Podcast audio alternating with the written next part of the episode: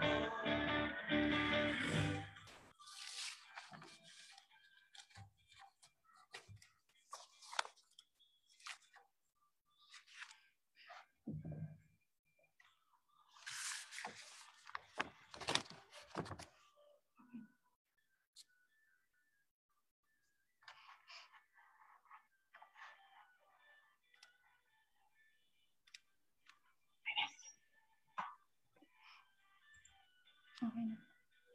Start na pa tayo.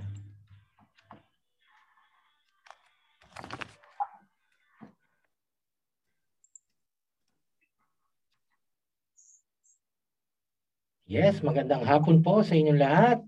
Magandang hapon, Pampanga. Magandang hapon, Santa Ana. Yes, nagbabalik po ang ating All About Safety ng Radyo Libertas. Ito po ay isang programa ng Radyo Libertas na naglalayong bigyan kayo ng kaalaman sa usaping pangkaligtasan. Ako po si DJ Jeffrey Lansangan, Head ng Safety and Protection Department ng Holy Cross College, ang paaralang may puso. At ako po si Kuya Eman, ang inyo pong Associate Officer ng Safety and Protection Department. Magandang hapon, Sir Jeff. Magandang hapon, Sir Eman. Yakabud. Yakabud. Okay, so... Ang ganda na sa t-shirt mo. Akala ko Yakult kanina. Yakabud pala. Yakabud. Eh, Nag-iisa lang yan. Lulugod. so, halina po. Yes, samahan niyo po kami ah, sa talakayang pangkaligtasan para sa peligro o pang- panganib ay maiwasan. Tara na po't makibalita, makinig at maging alerto para sa una at panganib ay maiwasan at ang buhay ay mapangalagaan. Ang oras po natin ngayon ay alas 3.05 ng hapon. Ngayon po ay October 13, 2021. Yan. Magandang Yes, hapon po, sir. Sir Jeff. Magandang Kumusta hapon. po kayo? Eto, mabuti naman. Parang ikaw, napaka-blooming mo. Ay, sana ko Ah, iba yung dating aura mo ngayon. Para bang ah, very Ah, inspiring ang dating mo. ano lang, medyo ano lang, pinapress ko ko muna yung ulo ko. Ah, nagiinit ba? Nag-iinit kasi. Well, actually, kamukha ng topic natin ngayon, or for the past ah, three meetings natin, Yun, napakainit ng topic natin kasi nga all about cybersecurity. Yes. Ngayon, Nasa third part na tayo ng ating kwentuhan sa cybersecurity. So napag-usapan na natin paano protektahan ang inyong mga bank accounts sa mga nakaraan nating episodes as well Mhm. as yung personal info sa social media at online harassment. Yes. Ngayon, dahil marami tayong tanong about sa in- information technology, pag-usapan natin itong mga wal- malware na tinatawag natin. Itong mga virus sa laptop or sa device or sa mga securing device. Maging yung tinatawag nating data recovery, pag-usapan din natin ngayon. Sir. Ah, okay. Po, ito pala itong ah, minsan na lang yung computer mo, kaya yung laptop mo, bigla na lang parang ah, ah, merong biglang mag-pop up out or susulpot na sinasabi. yes, na- yung mga pop-up, pop-ups na yun, tinatawag natin. At kung meron kang ah, ah, security, anong tawag dito sa computer kasi ah, application. Talagang mag, uh, magre-red warning siyang gaganon siya. Sasabihin niya, there is a virus, sabi niya. So it's like a, parang lagnat sa tao, di ba? Uh, alam naman natin pagka ang tao ay nilalagnat, it's ang lagnat ay hindi sakit, but rather it is a uh, safety warning, safety warning for of our body na there is something wrong. Something, meron, may parating. Oh, may parating. Meron ng mali sa pangangatawan natin.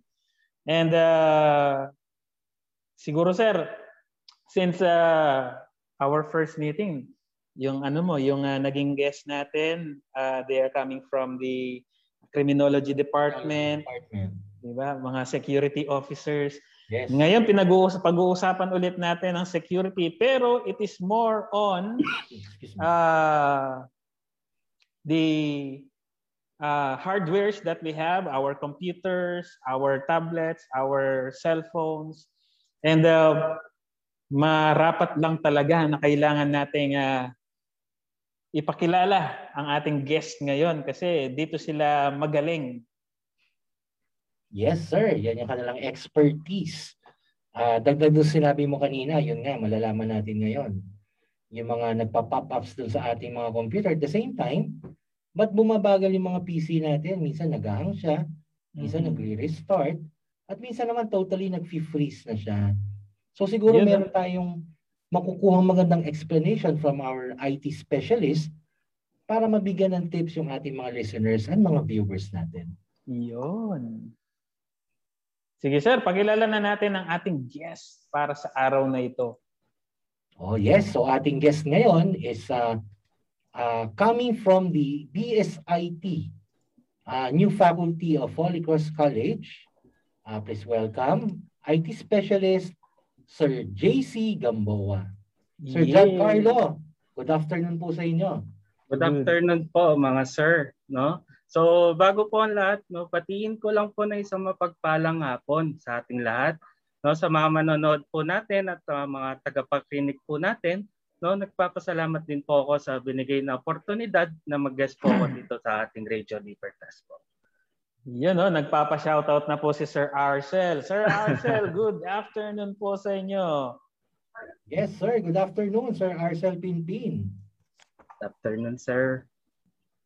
At sana mahikayat pa natin ang iba nating mga estudyante na tumutok na dito ngayon kasi sigurado uh, sa loob ng since this pandemic started and we started our online learning talaga namang uh, hindi natin masasabi na nagkakaroon din ng wear and tear ang ating mga computers. Kaya siguro magba, magbibigay tayo or ang ating uh, guest ngayon ay magbibigay din ng mga tips kung paano uh, mapangalagaan itong ating mga gadgets, itong ating mga hardware, especially our computers. So, uh, base po sa ransomware detection, so this ransomware detections ng Kaspersky Security Network, so ita po, isa po siyang uh, sikat na uh, ano kasing tawag sa mga computer applications na to, sir? Security Okay? Antivirus. Yung mga antivirus. So, ang Kaspersky, Kaspersky Security Network sa ASEAN countries mula January to September 2020, so this is just last year, pang-apat ang Pilipinas sa may pinakamaraming kaso ng ransomware attackers. Ano, ano nga po ba itong mga ransomware attackers na to?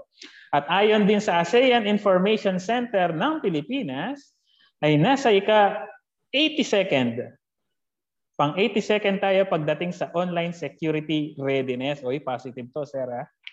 Yes. So sa ilang countries, napakaraming countries, pang 82 tayo. So uh, which means uh, uh, along the way, uh, kailangan pa nating improve yung ating security din pagdating sa cyber attacks. Yes. So Sige sir, umpisahan mo na. Umpisahan na natin gisain ang ating IT expert yes. So, kamustahin muna natin si Sir JC. Yes, yes. Kamusta yes. po yung mga itinuturo niyong subjects sa Holy Cross College? Uh, yun sir, no? Napag, uh, sa ngayon po, no, napag-adjust na po tayo sa pagtuturo po natin. So, nakabasado na rin po yung mga online learning ng mga ating estudyante sa tulong na din po ng mga kasama natin sa department po natin na si CLS, no? Sa ating din na si Mercer Marvin and ganun din po ang aming uh, program chair na sina si Sir Arzel po. So yung mga subject po na tinuturo ko sir, no, yung mga system administration and maintenance po, yung mga fundamentals of database, sa introduction sa computing, graphic and visual computing, and also yung fundamentals of IoT o yung tinatawag po nating Internet of Things. Internet yes. of Things, no? Hmm? so far naman po, ah, kamusta naman po yung pagtuturo? Kamusta naman po yung mga estudyante natin dito sa ating paaralang may puso? Masaya po sir at binigyan tayo ng pagkakataon na mapagturo po at mapagbahagi po ng knowledge sa ating mga mag-aaral sa Holy Cross College. Isang karangalan at isang pinagpapasalamatan ko po to na mapagturo po dito sa institusyon po na to. Yun. Ako kasi sir, Sir Jeff, pagka narinig ko yung isang tao ay isang IT expert, hmm, sabi ko parang magaling manghack to. Mm, magaling ano to, magaling sa computer to. Mm, pwedeng pagawa ng computer. Sir, sa, ano nga po ba? Okay, ano nga po ba ang pagiging IT or what is it to be a, an IT specialist or an IT practitioner?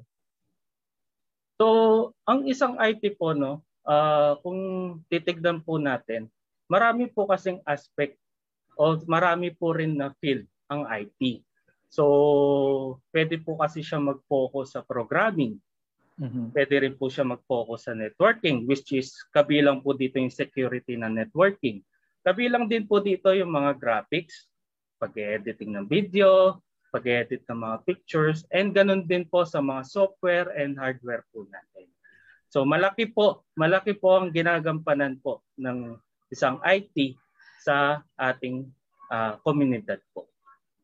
Yun. So, yan po ba sir, uh, ah, JC, ay step by step yung tinuturo sa mga estudyante natin or eh, ino-offer nyo sa isang uh, subject o isang course yan? Uh, bali tayo po sir, by step po tayo. So sa mga first year po, usually po yung mga introduction po natin ng mga subject natin. Paano pa natin mas kikilananin yung mga per subject po natin. So kabilang po dito yung mga tinuturo po natin yung mga pinaka-basic na pwedeng pamamaraan na pwede nating ituro sa kanila upang lalo nila maintindihan kung ano po ba yung pagiging IT o sa pagiging uh, masikap sa technology. Yun. So, mula po sa inyong pananaw, sir, ako naniniwala ako IT experts kasi kailangan continuous yung kanilang education dyan eh.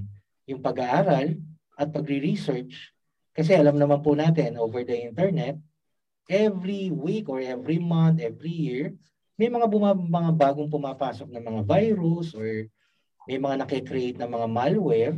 So kayo po ba sir, ano po yung ginagawa nyo para maging updated kayo sa mga latest natin when it comes to information technology?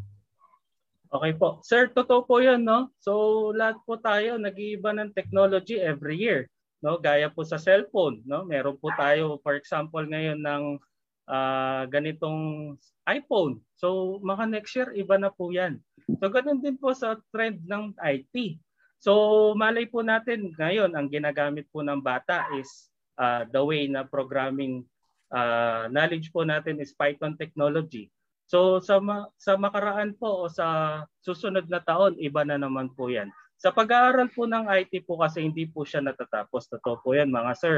Kasi po unang-una po isaalang-alang po natin yung uh, mga bagong teknolohiya na naiimbento every day, every month or every year.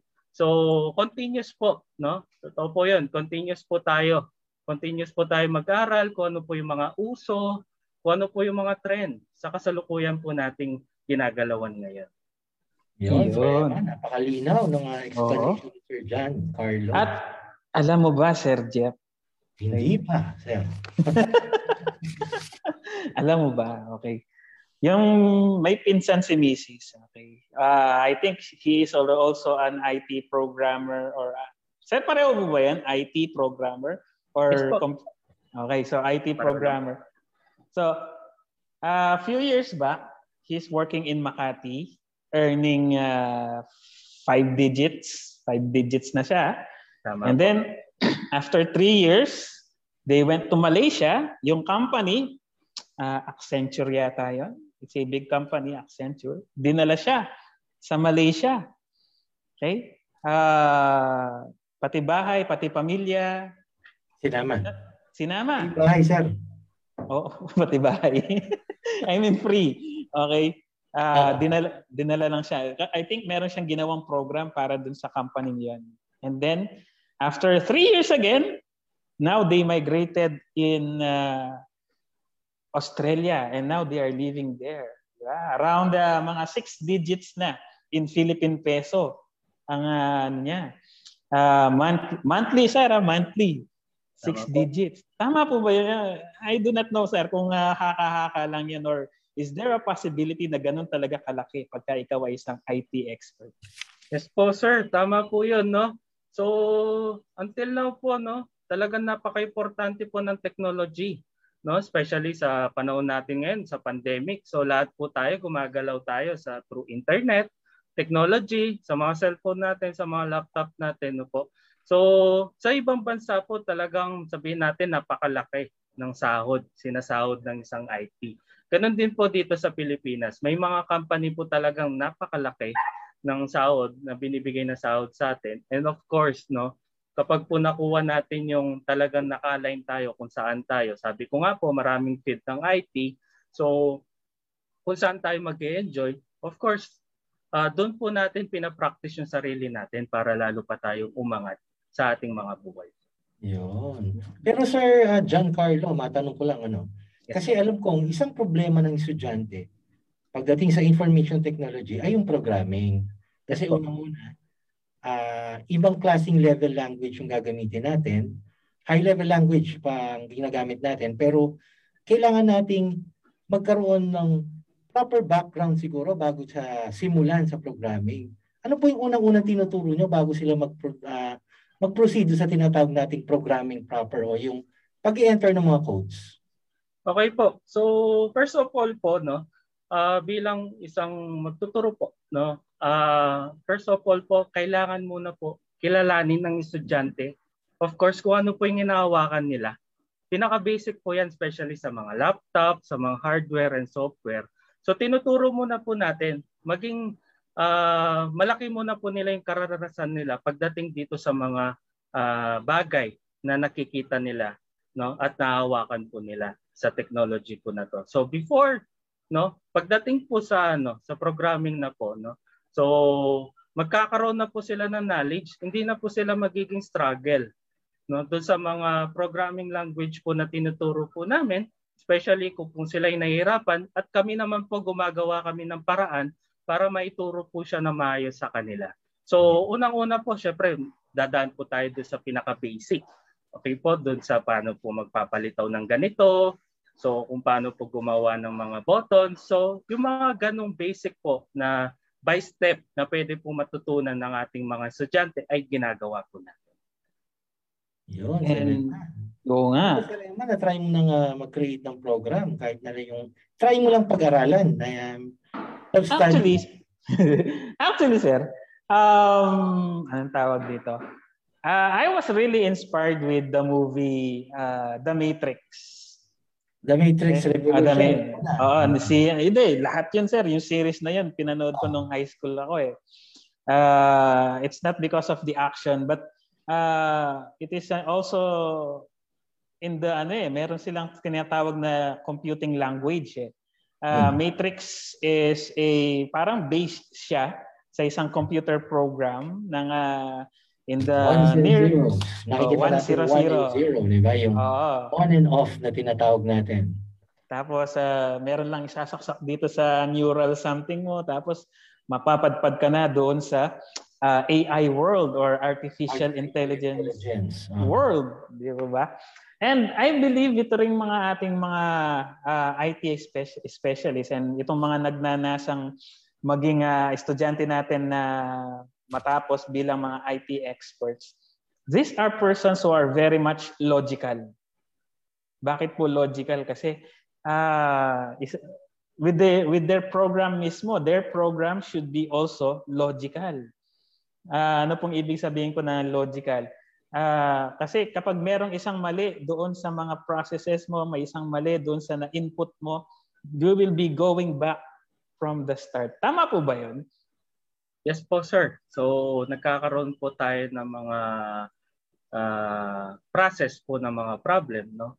So, bago po natin gawin, of course, i-analyze muna po natin yan.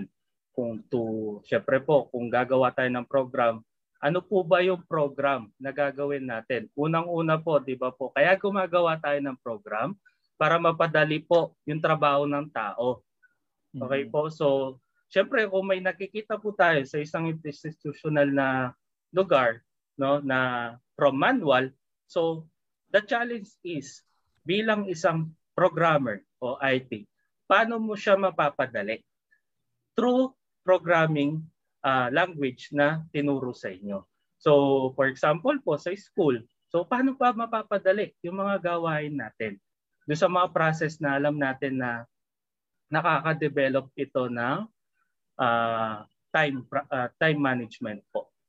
So, yun po yung isa talaga sa mga challenge sa IT para po uh, magampanan natin kung ano yung uh, course na kinuha po talaga natin. Yun. So, Sir John, ano, matanong ko lang. Kasi di pa sa programming, uh, kamukha ng sabi nyo, isa, gumagawa tayo ng paraan para mas mapadali yung trabaho ng tao. Mas mapabilis, maging simple siya. Ngayon, totoo po ba na tayong mga programmers may kanya-kanyang diskarte at the same time, may kanya-kanyang approach para gumawa ng isang program or mag-solve ng isang uh, problem when it comes to programming. Tayo po ba ay nagkakaroon ng or in your part being being being the teacher uh, nakikita niyo po ba sa mga programmers kung sino yung mas mabilis magtrabaho sino yung mas direct to the point at the same time uh, mas effective yung kanilang program? Yes po sir. So makikita po naman natin no kapag po nagtuturo po tayo ng mga ganitong uh, senaryo po So makikita po natin yung mga uh, pagmamahal ng ating mga mag-aaral sa programming po. No? Sinasabi ko po to kasi alam naman po natin na kahit pa paano, hindi po ganun kadali ang programming. But also, no, so with the team, no po, kung po nasa field na kayo, with the team, may kanya-kanya po kasi tayong trabaho when it comes sa programming po. So for example po kayo, ganito yung gagawin mo sa design ka, ikaw dito ka sa process ng program, tapos ikaw dito ka sa algorithm ng program, tapos yung isa dito yung logical. So once na nabuo po yun, once na pinagsama-sama po yun, magkakaroon po tayo ng ano, uh, isang program na napakatibay at pwede po magamit kahit sino man lang po. Yun. So, uh, napakaganda sinabi ni Sir, ano? Uh, especially uh, hindi tayo face-to-face tayo ngayon eh, no? So, uh, ang programming kasi mas maganda ituro ng hands-on, yung talagang harap mo yung estudyante. So, magiging parang isang, um, ano to kay sir, uh, isang hamon sa kanya kung paano talaga may deliver or matuturuan ng na, madadalian yung mga estudyante natin when it comes to programming. So, Sir Eman. Yun. Okay. Mas sa kaalaman natin na yung internet natin ay nape-penetrate ng mga tinatawag natin mga bad elements. Bad elements. Oo, bad elements. Siyempre, kasi ah, hindi natin alam kung yung computer natin o cellphone natin ay napasok na ng virus na tinatawag natin. Ngayon, Sir uh, John, may tanong po ako. So, katulad po ng mga maraming uh, basura or mga virus or sakit, sa online world ba ay may mga threats din? Exposure no? No? Kung sa tao po no nagkakaroon tayo ng iba't ibang sakit ito ganun din po sa mga computer o yung mga mobile devices po natin. Nagkakaroon din po ito ng mga sakit or yung virus po na tawag natin or ng mga damage po. And ang masaklap po nito no? Mapanganib po sa mga unit natin. Pwede po silang uh, masira no po. Pwede po silang matuluyan na masira no? Maaring sa software man po to o sa hardware po. Pag po sinabing software sir, ito po yung usually nadadamage po yung mga files natin. Mga operating system na natin na tinatawag and mga software application natin. Pag naman po sinabing hardware sir, no? Yun, yun, ito po yung mga usually na nasa loob ng system unit. For example, sir, yung mga storage devices natin. Yung tulad po ng hard disk. Yan. And yung mga bago po ngayon na nauso na SSD and also SSD. Yes po. Mm. So yun po, no? So kabilang po ito sa mga struggle po pagdating po talaga sa ano po, sa mga threats po bilang isang user po talaga. Yun. So, ibig sabihin, sir, dyan, na possible from software, ma-damage na yung hardware. For example na lang, isa, ah, hindi lang program masisirain niya, pati yung ah, Battery. ng ano, oh, ibig sabihin, kaya niya ring sirain yun. So, very alarming talaga at nakakatakot nga naman. Eh, Siyempre, kung bumili ka ng Mac na computer, napakamahal. Kamukha na nasa harapan ko ngayon, Sir Eman. Mga ano yan, mag ah, 60,000, 70,000. Uh, malam Alam ko yung system unit niya. Wala. Built built-in na yan, built-in na yan, sir. Eh, Oo, oh. nasa nasa likod ng screen mo yan. Yes, kaya nga sabi ko, ah, kung ganun ka bangis o ganun ka tindi yung virus na papasok sa computer mo, ah, goodbye 60,000, 70,000. So, buti na lang nandito si Sir John ngayon para malinawan tayo. At the same time, matulungan tayo mabigyan ng tips later on kung paano natin maiingatan yung ating ah, personal devices, electronic devices. At Yeah. bago sagutin ni Sir JC yan. Okay. By the way po, si Sir Jeff din po ay isang ah, IT practitioner. That was na couple of ah, years ago. Ba- ah, safety officer na po, IT practitioner din po yan. Yes, kaya lang sir, yun nga, ah, sabi nga ni Sir JC kanina, kanya-kanyang linya yan. At the same Hmm. time, nabanggit ko rin na kung magiging IT ka, talagang kailangan continuous yung learning mo. No? Dire-diretso yan. Hindi ka pwedeng mag-stop kasi pag nag-stop ka na, magiging stagnant na yung knowledge mo when it comes to information technology. Kumbaga dapat naka ano ka rin, naka-updated ka rin. Updated ka dapat dun sa mga bagong lumalabas sa mga trends, yung mga software, at yung mga operating systems, yung mga bagong operating systems natin. Kasi nga, dun sa interface niya from uh, the older uh, operating system, nagbabago. So, kailangan mag-adapt ka paano paggamit. Di ba? Yun. So, yun na nga, sir. Bakit po ba may virus ang mga computers? Ano po yung nag, paano nag-umpisa ito? Ah, ah, ang tamang tanong siguro, saan ba nag-umpisa itong mga malware o mga virus na to? What is this? Ano, ah, kagagawan ba ng tao to or bigla bigla Bigla na lang sumusulpot? Oo. O yung masasagot tayo ngayon ni Sir JC dun sa question mo, Sir Eman. Yes. Sir JC, Yes, sir. So, nung year 1990s pa, sir, and 1980s, meron na pong virus. Nag-start na po yan, na-develop na po yan, first virus po natin. Actually po, nag-uumpisa po talaga yan sa mga action natin sa internet. Okay po? So, dapat aware po tayo sa pag-click, pag-browse, especially kapag merong parang attractive na nagpap-up dito. Minsan, magdalawang isip ka na kasi wag mo dapat i-click yon Dapat pag-isipan mo, tama ba itong ginagawa ko, ganito. So talaga po nag-uumpisa po to sa atin. No? Yung action po natin bilang isang user po ng internet. So para ma-prevent po yung pagpasok ng malware sa mga system po natin at sa mga hardware po natin. Yun, so malinaw po sir na sinabi nyo na galing din po sa tao yung ating Yes po. ah, virus. Ngayon po ba ito pa mga virus na ito po ay paano po ito ginagawa or in your own knowledge ito po ba ay basta na lang ini-inject sa mga hard drive or kailangan ba itong i-program o gawa ng ah, let's say code para makapenetrate sa inyong computer? Yes po, yun po. So, nakukuha po natin to through internet po. When it comes po na meron po kasing kakaiba na nakita natin. Tapos, syempre, ikaw po isang isang gumagamit. Hindi mo naman po aware do sa bagay na yun. Clinic mo. So, yung, yung clinic po pa na yun, nakaprogram siya para sirain yung ganito, para ah, tanggalin yung mga ganito mo. So, ibig sabihin, nakaprogram tong virus na to para guluhin ka. Para Yeah. sirain yung mga files mo. And ganun din po para ma-threaten yung user. Kasi po, isipin po natin once na na-virus yung isang user po, minsan hindi siya aware. Hindi po siya aware do sa part na, ay, na-virus na pala ako. So, hindi po. Dapat uh, isa lang nga lang po natin, no? no every time po na in our own in my own opinion po every time na pumapasok po tayo sa internet world isaalang-alang po natin yung every click na ginagawa po talaga natin and every browsing na ginagawa po natin no sa mga action po na talaga natin. Yun, yung kasabihan natin sa Rema na think before you click. Yes, po. Nga, yes. Yan.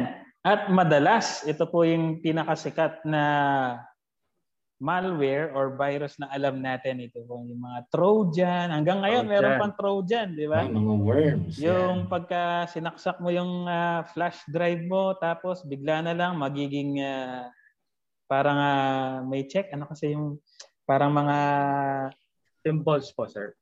Oo, yung mga folders mo magiging yes. ano na lang sila. Iba niya itsura. At the same time parang uh, yeah, derived, derived from the ano nga ni ba sa Greek na ano natin Trojan horse na pinadala siya sa loob ng city ng Troy na napakatahimik. Parang parang offering lang parang peace offering yung uh, horse. Oh. and then at the same time nandoon pala sa loob yung mga soldiers nila. So parang do sa in a way na makikita natin itong itong virus na to parang na infiltrate. oo nag-sneak in lang siya tapos hindi natin alam nandun na pala sa loob ng ating PC. So Sir JC, sa ngayon po ba sa mga virus ng mga na-encounter natin, especially kayo, IT expert kayo, meron po bang mga virus ngayon, yung mga bagong virus na talagang ang hirap i-cure or hindi talaga kayang gamutin ng tinatawag nating mga antivirus software? Okay po. So sir, magbibigay po ako ng mailan-ilan na pangkaraniwan pong malware. No, usually po na-experience po natin to araw-araw. So, every time na gumagamit tayo sa internet. So, first of all po yung virus na tinatawag natin. So, yung virus po sir, nakatouch po to sa isang clean file. No po? So, tapos once na napunta to do sa file mo na yun, mag-spread na siya sa computer system natin na may kasamang malicious code. So, ibig sabihin po, may, possible na may sisirain na to kapag nakapasok na siya. No? Number two po, ito po yung natukoy niyo po kanina, si Trojan. So si Trojan horse. Ito naman po yung type na malware na nasa application po natin mismo na nagko-cause po ng damage and nagko-collect po ng data sa ating mga computer. Okay po? And the next one po, yung spyware. Ito po yung medyo nakakabahala po na uh, virus or malware. Ito naman po yung nakaprogram na yung nakaprogram po to para do sa mga sekreto na records natin. Sa mga user natin, sa ganun po yung mga cyber criminals, magamit po ito para kunin yung information mo. For example po, yun sa mga credit card po natin, mga inform- personal information po natin like address, pwede pong gamitin yan. And yung phone number po natin, pwedeng gamitin din po yan para uh, makagawa po yung isang uh, nag-hack po para magamit po nila itong information mo na to. And also number four, to po sikat na sikat to, ransomware. Ito naman hmm. po yung ida-down yung isang files mo o yung important files mo na isang user. At minsan, dinidelete po niya yung laman. Pagkatapos iingan ka ng ransom para bayaran mo yung ganong uh, malware at kumita no? Kumita po yung gumawa nito. Ibig sabihin po hindi mo siya ma-open 'yon unless babayaran mo. Siyempre po pag binayaran mo, sino po yung kikita? Yung gumawa po nito. Kaya ito po yung naka, nakakabahala po itong ransomware na to. Napakasikat po nito mga sir. So, eh, number five po, yung next po natin yung adware o ito naman po yung mga advertising software po. No? Nagagamit po to para spread yung malware. No? For example po, no, may nagpop-up while browsing po. No, may nagpop-up po diyan sa tabi ng browsing mo. Eh, eh yung isang user, syempre hindi naman po siya aware sa bagay na 'yan. Kasi ka-attractive naman po 'yan eh. For example, may nagpop-up advertisement tapos sabi nanalo ka ng isang milyon, mga milyon. So ikaw naman bilang isang user po, no, click mo 'yun. No? So pagka-click mo, hindi mo pala ina-expect po na yung software po na yon eh malware po pala. Yung ads po na yun, malware po pala. Ngayon po, pagka-spread po niyan, pumasok naman po sa unit nyo. Kaya po personally may na-experience po ako no po na while browsing po no kahit po i-off po natin 'yun. Uh, kayo po mga sir, kung na-experience nyo na po 'yun, meron pong ads na lumilitaw do sa right corner po ng mga monitor po natin. So, meron pong ganong senaryo na lumilitaw po sa mga unit natin. So, hindi nyo po alam na malware na po pala yon Kasi hindi po kayo aware. Ads po kasi. So, ibig sabihin po, tinamaan ka na po doon sa kind of malware po na yon. And of course, yung last po na uh, babanggitin ko po yung botnets. No po? Ito po naman yung network na malware na ini-inject naman po to sa mga computer natin Once na na-inject po to ng isang criminal, uh, cyber criminal po, no, magagawa niya po yung task niya through online without user permission. No? Ibig sabihin po, pusa to. Kahit wala kang permiso po, gumagalaw yung ano, itong virus na to. Ibig sabihin po, nakakagawa na siya ng task. No po? Kahit walang, walang ganap do sa user po na uh, pinanggalingan nito. So nakakatakot po. No? So Ibig po sabihin, itong mga sinabi ko po na to, uh, until now, kasalukuyan po, pwede natin ma-experience po to. Yun. Uh, so, napakadami pala ng Sereman. So, kailangan maging aware lahat tayo dyan sa mga malware, sa mga virus na yan. Uh, especially kung tayo laging gumagamit ng PC at meron tayong mga uh, transactions over the internet na ginagamit natin. For example nga, yung ating mga credit cards pag umu-order tayo online. No? Ikaw, Sir Eman, na uh, madalas ka bang umorder online when it comes to online shopping? Hindi man, sir eh. Kasi wala akong pambili. Parang kanina may deliver na sa yung Shopee. uh, usually, yung mga binibili ko lang, yung mga kailangan talaga na hindi mahanap sa mga malls or... Mm. Oo, kasi Um, typically, I really prefer uh, paying in, paying in cash. Ay, iba pa rin kasi yan. Pera si Sir Eman. Talaga naman. Uh, what is what is money? Paper only. Sabi. Yes. If you will not use it, what will happen? Uh, so yan. Um, isa din sa mga ano na tinatanong natin kay Sir. Ah, uh, kung ito pong mga malwares na to, kung ito pong mga viruses na to are still existing, uh, would you uh, sabihin niyo po ba na effective po ba talaga itong mga uh, sinasabi nating mga antivirus applications? And kung effective po sila, ano po yung mga mare-recommend nila? Well, of course, dapat hindi sila pirated para ano, di ba? Yes, so, tama po. So, first of all po, no, ang ginagawa po kasi ng antivirus application po no, sa isang computer po to support po yung security and integrity ng mga files po natin and also yung mga operating system natin and yung mga application software po natin. Napakalaga po nito. No po? So isa sa mga to na inaano natin, uh, parang ini-invest po talaga natin And also, alam naman po natin ang antivirus, meron dalawang klase po yan. Libre, tsaka yung binabayaran. Bayad. Yun, yung lib- doon tayo sa libre. doon po tayo sa libre. Pero syempre po sir, once May expiration. na Yes po, kapag po kumuha po tayo ng libre, no? Before we download po do sa application po na libre na 'yon, makikita po natin do sa part po na libre na to, ano po ba yung trabaho niya? Ano po ba yung sakop niya? So ibig po sabihin po, syempre kung libre po yan, kokonti limited lang. Just. Limited lang po yung ginagawa ng antivirus po na yan.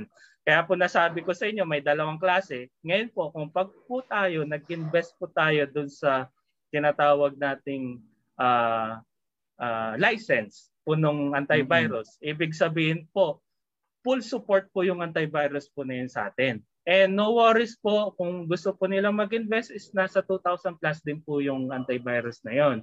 So if willing naman po yung user to pre- to prevent and to extend yung security po and integrity po ng mga files nila. Pwede po sila mag-invest nito. At ganun din annually po. yan, sir. JC, annually yung ating uh, amount na binigay nyo?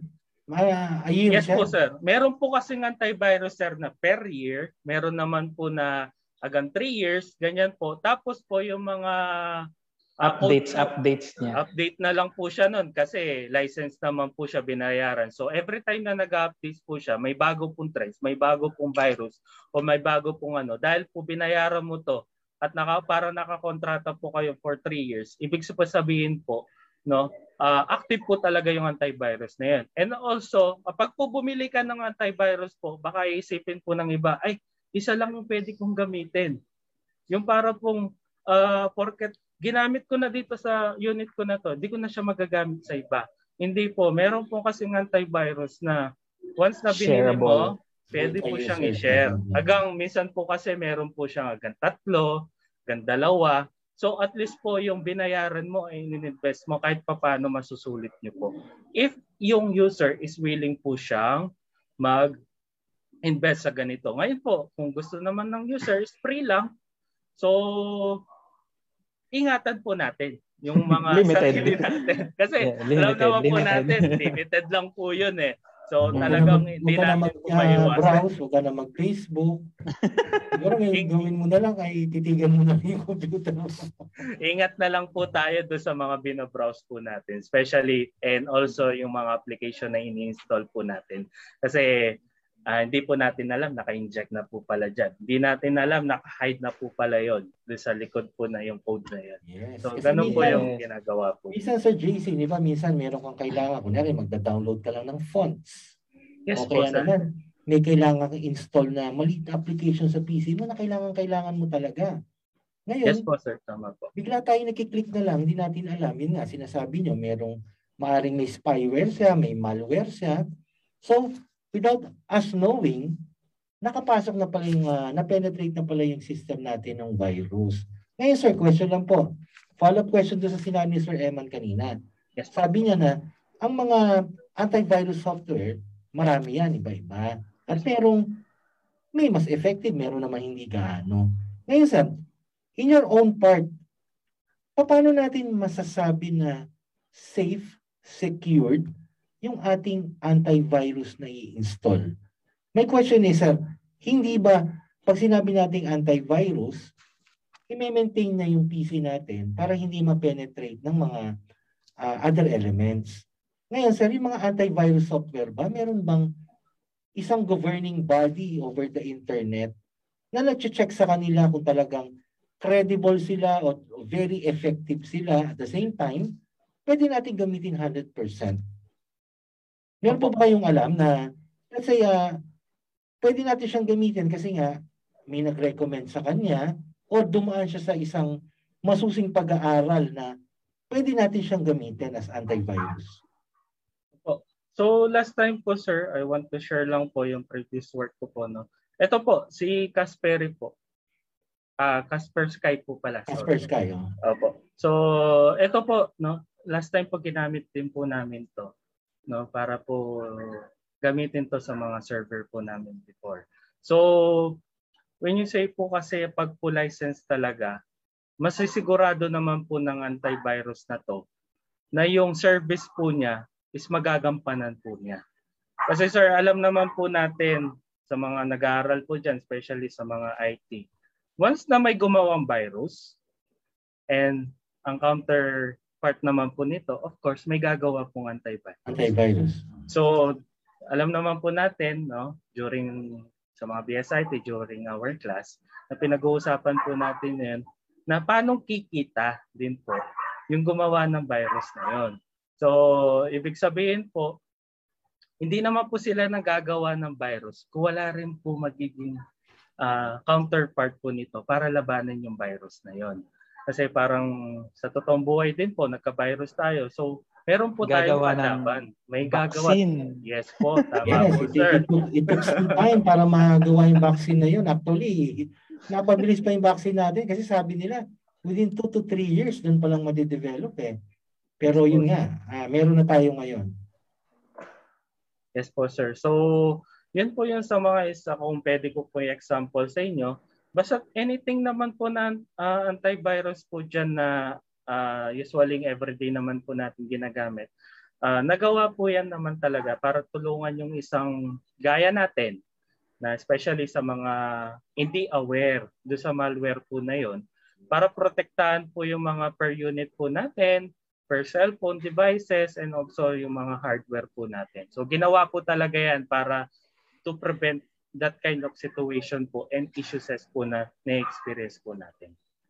Yun, so malinaw na very safe silang gamitin, especially yes po, kung sir. Uh, ito'y ginagamit na for a long period of time. Ibig sabihin yung talagang institusyon na when it comes to antivirus software.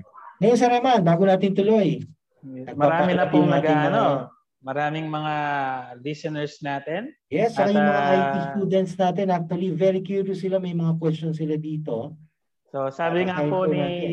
Sir Den Kunanan, just sharing po, October is Cyber Security Month. So tamang-tama po itong ating uh, programa ngayon. Uh, good Meron afternoon din po. Sir Noel Salak, sir. Yan, isa po sa mga pinakamagaling na IT expert dito po sa Holy Cross College. Si Ma'am Wena Muldong. Hi, Ma'am Wena. Ma'am Wena, yan. Shout out po. Shout out. Ngayon, may question tayo dito. Ito coming from uh, Sir Elmer Cabrera. Uy, Brother Ito, Elmer. Kay, uh, Sir JC, Sir Jan. Yes po, sir. Uh, pag po ba na virus yung PC, need na ba agad i-reformat? Sir JC. No, sir. First of all po, uh, hindi po natin kailangan i-reformat kagad yung unit natin when it comes na na virus po. No? So doon po pumapasok yung troubleshoot po. So tino-troubleshoot po natin kung saan ba talaga nagkasira. No? Minsan po kasi nagkakamali yung isang tao na porket bumagal ang unit nila, virus na. Hindi po ganoon. Meron po kasing circumstance na uh, when it comes po na bumagal yung unit natin, kasi po isang sign po yun na nagka-virus po tayo, nagka-malware po tayo. Minsan po kasi sir, na-experience po natin na mabagal. So, papasok po doon na possibility na yung uh, hardware po pala yung nasisira. So, may ano po tayo, may proseso po tayo doon bago po natin i-reformat talaga yung isang unit po natin. Yon, so actually very important kung uh, working pa yung PC mo yes, bago ko mag-reformat, or mag-troubleshoot siguro is backup muna yung files mo. Di ba, sir? Yes. Uh, hindi natin alam kung kailan biglang magko-collapse yung PC mo. Kaya yung iba talaga, ginagawa nila pag nakita na ng konting sign sa PC nila, bumabagal na, madalas naghahang. It's either nga kamukha sabi ni Sir JC, maaaring sa hardware. Siyempre, kung yung motherboard mo, yung memory mo, yung RAM mo, medyo nagfe-fade na sila or medyo luma na, nagpapakita na ng signs. So maganda talaga Nagpaparamdam na katulad nung laptop ko, sir. yung laptop mo nga naka hindi pa ba na ano 'yan, hindi pa na dala sa ospital yung laptop mo? Ah uh, bukas po idadala ipapa-confine ko na siya. Bili ka ng bago, mayaman si mama. Yun lang ano sa iyo wala pa, baka naman. hindi yun na. Sa mga nabanggit ko, sir, is yung isang tip din siguro is yung of, often nagbabackup tayo ng files natin kasi nga hindi natin alam mape-penetrate siya ng ano ng uh, malware or virus. Misa kasi yung mga yung mga virus pinapalitan nila yung file mo. No, minsan naging bitmap file, nagiging JPEG JPEG file. So mag-work ka na pag kinlik mo, yung ibang files magiging ganun na sila lahat eh. No? So kung hindi mo alam i-handle or wala ka talagang gamit ng antivirus software, so maaaring kumalat ka sa PC mo wherein to the point na talaga na ikaw mismo, mamumblema ka na dahil nga pag inuan mo yung computer mo, napakabaga, lalabas ka pa, magtitimpla ka ng kape, naubos mo na yung kape mo, pagbalik mo, hindi pa hindi pa lumilito yung desktop, no? So, Startup pa rin. Tsaka po, For additional po, so ano po, uh, maaari po pwede natin gawin. Nabanggit po kasi ni Sir na babackup po. So ugaliin po natin na mag-partition po tayo. So ah, pag po sinabi natin partition po kasi, yung hard disk na laman ng yung laman ng hard disk natin, no? especially kung isa lang po yan. So hatiin niya po sa dalawa. Ano po ang advantage nito? Ang advantage po kasi nito, sir, yun po, kapag po na-virusan tayo, at least once na nasira yung operating natin, operating system in the future, kunyari lang po nasira, no? Madali po siyang i-retrieve. Madali pong hanapin. Madali po ding kunin kagad yung information na to dahil nakapartition po yung artist natin. So additional ko lang po yun sir para po may konting ano na lang din po. Yes, so pag sinabi natin partition kasi, po yung hindi natin physically hatiin eh. May program tayong gagamitin para i-separate natin or magkaroon ng separate drive. No? For example, drive C siya. Gusto magkaroon ng separate drive, partition mo, drive D. Spe- specify mo kung ilang ah, space yung gusto mong i-allot doon. Ngayon sir, hindi po ba, question po, ah, follow-up question Sir Giancarlo. Once na penetrate po ba yung isang drive ng PC, hindi automatic na yung isang drive magkakaroon din? For example, yung drive C natin, very slow na nandun yung operating system natin, Or then nakapartition corrupted na. siya, o corrupted na, automatic po ba yung drive D o yung ibang drives natin, automatic meron silang virus or may possibility wala? Depende po kasi sa virus, sir. Pero po do sa tanong niyo po, possibility pa rin na ma-virus po yung isang partition po, sir. So, ang purpose po ng partition po na yun, sir, when it comes po na, ali- for example po, itinamaan niya yung operating system mo, no, meron po kasing ganun. So, once na rin i-format mo po, tapos wala kang malaking pang-backup, no po, wala kang malaki. Siyempre, ayaw nyo naman po ma-delete yun kasi hindi mo siya na-backup. So at Mhm. least po, dahil nalipat mo siya, nagbabackup ka doon sa partition na yun, pag nag-reformat kayo po, so hindi po siya mabubura yun. So ibig po sabihin, kahit pa paano yung mga nakatabi mong files, safe pa rin po. And of course, no po, pagdating naman po sa virus po natin, no, ah minsan po kasi madali natin ma-identify kung virus po ba to. Just update your ah, antivirus po at pwede nyo po siyang i-scan overall po. Ah, so scan overall. Yes po. Although, I believe it takes time to talagang i-scan Yes. siya overall. Kaya lang, syempre, yun pa rin, kung habol mo ay security nung yung system, ng yung mga files, so regular talaga dapat nag-aano tayo. Sir Eman, Yes, sir. Um, ikaw may personal computer ka sa bahay at may laptop kang mamahalin. Nakita ko yun eh. Grabe Ano? siya. Hindi. Ikaw, Ano, sir. sir? Tingnan mo, yung laptop kong uh, ipapa-revive ko, sir. ah, ano siya? Satellite Pro Toshiba. Ah, although, ano siya? Um, i7, Hmm. ah, Mac 1. Ngayon lang, ah, naman ako yun sa, ano, sa bayaw ko na pare. So, banal yung laptop na yon. Ay, nako, Diyos ko. Baka mahirapan yung magaga, magagamot niyan dahil ah maraming naposes sa loob niyan. Kailangan paayos mo muna. Kaya, Hindi, Sir Eman, question nga, may tanong lang ako sa'yo. Ikaw ba, ah, being a ah, internet user or computer owner or laptop owner, ah, how often do you reformat your PC or your laptop? Ah, usually, sir, ngayon, um, rarely talaga. Kung hindi lang talaga mag-blue screen, isa lang, isa mong isang ah, senyales po na malapit na masira ang computer nyo eh, pagka nag-blue screen na siya. Tama po ba yan, Sir JC? Yes Yung po, sir. Ano, Minsan screen, po, screen yung- of death na tinatawag yung yung tipong nag nag tat- ang ang, ang ah, ano mong nagta-type na ganoon tapos bigla-bigla tudung tapos kulay blue screen na siya. Sa mga Windows 11, sir, yung mga updated nating Windows, sir, meron na po ngayon green screen. Green screen na siya. Yes, sir. Instead of blue, sir, no? Pag kasi, meron po kasi meaning yan, sir. Pag green po, usually, uh, nagpa-pop up po to sa mga AMD. AMD Mm. user. ba? Alam naman po natin, merong Intel, merong. AMD po. So, ibig sabihin po, may bago po ngayon. May nabasa po akong forum at may nakita po ako na when it comes na may lumitaw pong green, sa mga Windows 11 po to, uh, lumitaw po yung green screen na yun. Ibig sabihin, may, there is something wrong do sa OS. sa loob ng OS mo because meron pang uh, dinidebug at tinutroubleshoot si Windows 11. Alam naman po natin ngayon, kailan lang Mm. po nag-release po si Windows ng bagong operating system. So, ganun po kabilis talaga ang technology po natin ngayon. Hindi po natin ina-expect na meron na pong bago. So ngayon po may Windows 11 na po tayo. Baka malay natin pagdating ng isang buwan o no, isang ano, automatic mag-update po yung Windows 10 natin, magiging Windows 11 na po. Yun nga eh. And going back to the question of Sir Jeff kanina kung how yes. often, uh, ang ginagawa ko sir para sa security ng mga laptops ng mga bata ng anak ko tsaka yung PC ng anak ko.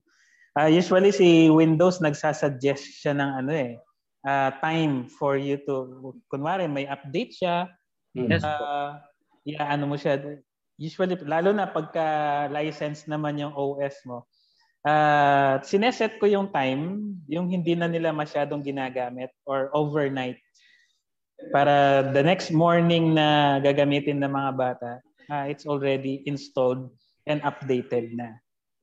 At additional ko rin po sir, once na nag-update po tayo ng mga operating system po natin, iwasan po natin makancel. Yung iba po kasi nag-update pa, kino-close yung laptop. Yung iba naman po nag-update pa, binubunot na yung desktop. Iinip sila sir. Ha? yung mabilisan na mabilisan na proseso. Opo, uh, iwasan po natin yung ganun kasi alam naman po para natin, hindi ma-interrupt. Yes po. Na hindi tayo lalo magka-problema pagbukas po natin kinabukasan o mamaya. Tsaka siguro sir, mas maganda kung nag-update ka. Uh, kung tigilan mo muna yung kung ano man yung ginagawa mo sa PC mo, kaya mo siyang mag-update by itself or mag-update.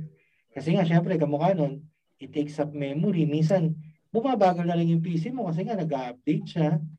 Yun. At the same time, may tanong ako sa iyo, Sir JC, no?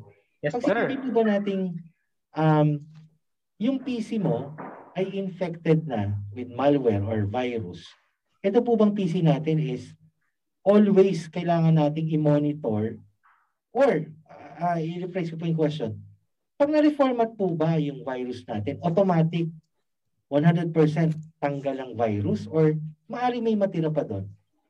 Uh, to be honest, sir, possibility, konting chance na meron pa pong matira doon.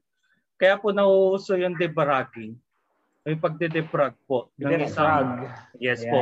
Once na nag-defrag po tayo ng mga sir, so pagka-reformat po natin yan, no, Pati yung pinaka lumang-lumang files nyo po. Kasi sir, kapag nag-reformat tayo, minsan po kaya po nakapag-recover pa po tayo ng files dahil meron pa po siya talagang hindi nabubura. Kahit nag-reformat na po tayo, sir. So malaki, meron pa rin maliit na chance at may chances pa po na nandun pa po yung files na yon and yung virus man po na yon kahit na reformat na po. Kaya nauusog po yung pagdedefrag sir. So pag nag-defrag tayo, parang i-fix niya yung hard disk mo. So, if i-fix niya, it takes a lot of time po talaga para ma-fix po yun. And to check po yung pinaka inside po ng hard disk po na yun, sir. So, meron pa rin po, possibility pa rin po. Kaso, maliit na chance na po yan. Ah, maliit na lang. So, kahit na patuloy-tuloy mo siyang i-reformat, let's say, uh, three times mo reformat bago mo install yung operating system o kaya naman isa. Dami, three times ha? Hindi, para ma-sure mo na talagang matanggal virus eh. Or, yun nga, i-partition mo, tanggalin mo yung partition. Tapos, mag-create ka ng panibagong partition. Hindi. Tama po yan. To, to make Sir, may question si ano, ang ating uh, chief uh, librarian, si shout out po kay Ma'am Simeona Delphine. Sabi po niya, Hello mga sirs, anyone po. Laptop ko bumabagal na may kinalaman po ito sa processor. Or someone told me na need to install solid state this SSD. So, napa-order na tuloy ako ng SSD sa Amazon. Please explain, thanks. Yes po. Sir, uh, doon po sa tanong ni ma'am po. So, good afternoon po. So, ang kaya po in-advise na mag-install po ng SSD, may difference po kasi yung dalawang technology po na yan. Si SSD po, makikita po natin yan, may CD po sa loob yan. So, ibig po sabihin, kaya bumabagal po yan, no? uh, may possibility po na nagasgasan yung nasa loob. Kaya po, kapag po alam natin hard disk yung ginagamit natin, wag po natin ugaliin na habang ginagamit yung laptop natin, hawak-hawak niyo po. No? During no, during pong ginagamit natin 'yan, tapos bigla syempre lilipat ka ng lugar, lilipat ka ng mga uh, pwesto po. So iwasan po natin. Walang po nating hard disk. Ngayon po, uh, pinapa-upgrade po siya ng SSD, which is pwede naman po 'yon. Kaso po alam naman po natin si SSD medyo mahal po sa panahon natin ngayon. Mm, meron. Pero, meron po may kamahalan po May talaga siya kamahalan ngayon. yan. para po siyang ang konsepto po kasi ni SSD para po siyang ah ano yan ah card po nung ano natin mga cellphone Portable. yung memory card so parang Oo. pinalaki po siya so ibig sabihin yung technology technology po niya between yung hard disk wala na po yung disk so parang ano. Mm. yes po parang ano na lang po talaga siya chip no Memory chip. Oh. Memory chip po. Parang ang konsepto po kasi niya, instead na babasahin niya po doon sa CD na umiikot, no, mapapabilis po talaga yung process po niyon. And of course po, kapag po nag-upgrade po kayo ng SSD, no, kung may mabagal pa po siya, no, possibility naman po baka naman nagpapa-upgrade lang po siya ng RAM, no? Hindi naman po natin pwedeng palit-palitan kagad yung RAM natin o yung random ah, access memory Access po memory. natin. So, pwede po tayo mag-additional RAM po dyan. No? Lalo na po kung may slot po yung mga laptop po natin. So, pwede po tayo mag-upgrade para talaga ma-sure natin yung na-experience po natin pagbabagal, eh kahit pa paano po, mapawi po nito yung problema po natin. Yun, napasmile na po si Ma'am Delphine. Yes, Thank you very much, Sir din, Nasagot JC. yung tanong niya, no? Thank you very much, Sir JC. Thank you po. paka, paka-smile nung ano niya, nung smiley face. Yun. Ngayon na napapasarap yung kwento natin sa Rema na lalo na kung ah, very interesting yung topic natin, no? Especially halos lahat ngayon gumagamit ng mga electronic devices. So, very beneficial itong ah, araw na ito para sa kanila, para sa atin. Yes, at uh, napakalaking bagay na nito kahit na konting uh, information with regards especially in keeping our gadgets, our devices safe with these malwares, with this uh, mga uh, viruses na sinasabi natin. So siguro po, um, yun, ano? Alas 4, 4.04 na pala, Sir. Bilis ng oras, Sir Reman. Lalo kasi pag yung yung ah, interesado ka doon sa topic o very interesting siya, hindi mo na namamalayan eh. Makita mo na lang, ay alas 4 na. Oo. Ah, May penalty tayong ah, apat na minuto. Baka mo yan. Siguro last tips na lang ni Sir JC bago natin siya pakawalan. Sige, Or sir. meron ka pang gustong ano, Sir Jeff? Ah, actually, sa tingin ko, hindi mo na siya pakakawalan eh. Baka next sa meeting, baka pwede pa natin siya ma-invite ulit. Ah, kasi actually, hindi pa nangalahati yung script natin eh. Na tayo, forfeit? Oo, hindi pa nangalahati yung ano natin, yung ating pinrepare na script. Kasi nga, yung iba hindi pa natin naitanong sa kanya dahil nga napakalawak ng information technology.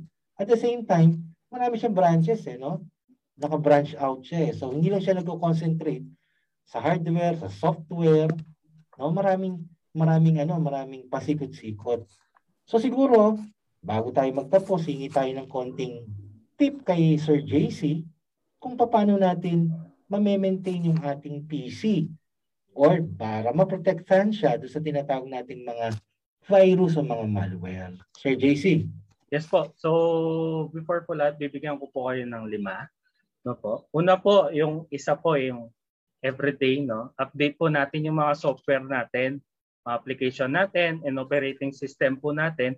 So, first of all po, nakakatulong po yan para madagdagan yung security ng ating mga unit. Second po, yung yun nga po, gamit tayo ng antivirus. Kung meron po tayong pag-invest, why not po to invest po for the safety of po ng mga files po natin. And number three po, use strong password po. Yung mga iba po kasi, yung password po nila, pangalan nila, birthday nila. So, Very predictable, ano sir? Yes po. So to prevent that kind of ano po, uh, problem po, gamit po tayo ng strong password po.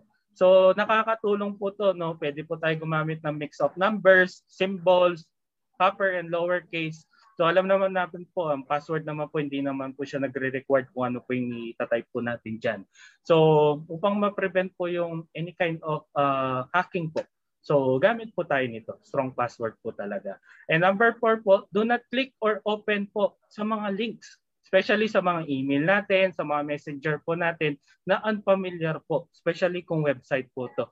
Alam naman po natin mga sir, may nauuso po ngayon sa messenger, sa Facebook. No? Makita po natin meron po nag-spread na message dyan. Kapag clinic nyo po, ikaw na may nabiktima. Ikaw naman mag-spread do sa malware na yan. So be careful po do sa kiniklik po natin ng mga links po, especially sa mga ganong scenario po. And number five, uh, avoid po tayo sa paggamit ng unsecured Wi-Fi. So baka naman po in public places nakita tayo, ay, free Wi-Fi eh di mo naman alam, hindi naman siya inalat ng government na ilagay dito na free wifi. Ikaw naman, nag-connect ka na nag-connect, hindi mo pala alam yung pinagko-connect mo na yun, hindi secured. So once na nag-connect ka doon, of course, yung IP address na, na nasa cellphone mo, so pwede siyang kunin na kagad kung ano yung nasa inside information and privacy ng cellphone mo na yun. So yun lang po yung mga konting paalala ko rin po na tips natin na uh, think talaga before we click. Yun. So, Yun. thank you very much, Sir JC. Yung talagang term na think before you click, di ba? At sana po, ah, uh, pagpatuloy niyo po yung uh, pagbibigay ng magandang uh, turo, edukasyon sa ating mga estudyante sa Holy Cross College kasi po, alam naman po natin na yung mga bata dito is talagang into IT. Talagang hilig po nila yung IT. At sana po ay uh, later on, at naniniwala ako, maging successful din sila kamukha niyo, Sir JC. At hindi so, lang sana Mobile Legends o kaya uh, yung ina-update Netflix. ina inaatupag nila. Okay. Yes. Actually, actually pag nag lang ka na sir. Uh, excuse me, no?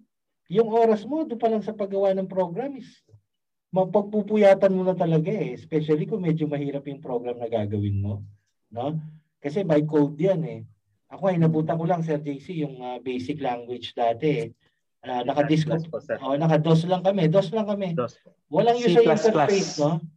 yes, ngayon kasi madali na lang. Halos click, drag and drop, no? Dati hindi talaga ita-type mo yung mga codes, no? Yun nga, anyway, that, that comes with technology na tinatawag natin, eh. nag improve yung technology natin. Yes, Sir Raman. So yun po, um, napansin ko yung five-year-old uh, baby ko. Um, meron siyang nilalaro, Roblox, or parang ano siya, Minecraft. Oh, Roblox. Roblox. No. Roblox, o kaya yung Minecraft. And uh, she's very much immersed with it. And uh, si Minecraft pala, meron din siyang program na parang uh, inagi invite na yung mga bata, they are hinihikayat silang mag gumawa ng mga programming something, a programming mm. uh, application. So, uh, sa mga nakikinig po sa atin, lalo na sa ating mga estudyante, uh, if you have uh, chances like this, uh, napakaganda ng uh, information technology. And if you are to become a programmer someday, yan, kung ma-share ko lang, kung pwede ko lang ma-share, yung kaklase ko from high school, he is a security IT specialist somewhere in BGC. Kinasal siya One month siya sa Boracay, all expense paid by his uh, company. Honeymoon nila, one month. Galing naman si Revan, no? At ang ginagawa niya, doon sa honeymoon na nila sa Boracay, doon lang siya nag-check. Oo, nagko-coding lang siya doon. Yun yung kwento niya. So, napakaganda, napaka-promising ng uh, career ninyo if you are to become a IT specialist. Yes, that's true. Kasi every establishment, meron na silang mga websites, may mga Facebook pages, at meron silang pinoprotektahan na system eh. So, hmm. napakarami niyan, no? Halos, halos lahat ng establishment, mag maging online mo siya o hindi, kailangan nila talaga ng IT expert. Yon. So, Sir Eman. At dito po nagtatapos ang ating uh, napakagandang talakayan sa All About Safety, ang programang naghahatid ng serbisyong maasahan pagdating sa usaping pangkaligtasan. Yes, so abangan at samahan niyo po kami ulit kasama si Sir JC sa susunod na Merkules mula alas 3 hanggang alas 4 ng hapon. 4.30 na daw, sir. Ah, baka mo pala, baka makawasan tayo. Sa makibalita, maging alerto, maging makinig para ang kaligtasan ay mapangalagaan. At manatiling nakatutok po dito po sa ating Radyo Libertas, ang puso ng bayan. Muli po, ako po ang inyong kasama, si Kuya Eman. Yakabud. Yakabud. At ako po pala, si Sir Jeff. Ito ang All About Safety, ang programang inyong maaasahan sa usaping pangkaligtasan. Magandang Yes. hapon po. Thank you. Maraming salamat, Sir JC. Thank you very Very much. Sir JC. Maraming Thank- maraming salamat po sa ating mga viewers. Meron po tayong 9 million viewers Ngayon, ngayon. Pero kanina umabot po ng 18 million. Yan, sana Ano dumami po. oh, mamaya madadagdagan pa yan. Yes, yes, yes, yes. Yes, Thank you, Sir po, paalam po. Maraming salamat sa inyo lahat. Maraming maraming salamat po sa opportunities na po to. Tapos, uh, kumustahin ko lang din po mga estudyante ko. No? Yun. Mag-aral kayo na mabuti. Dapat lang. Opo. So, thank you very much po sa opportunities po na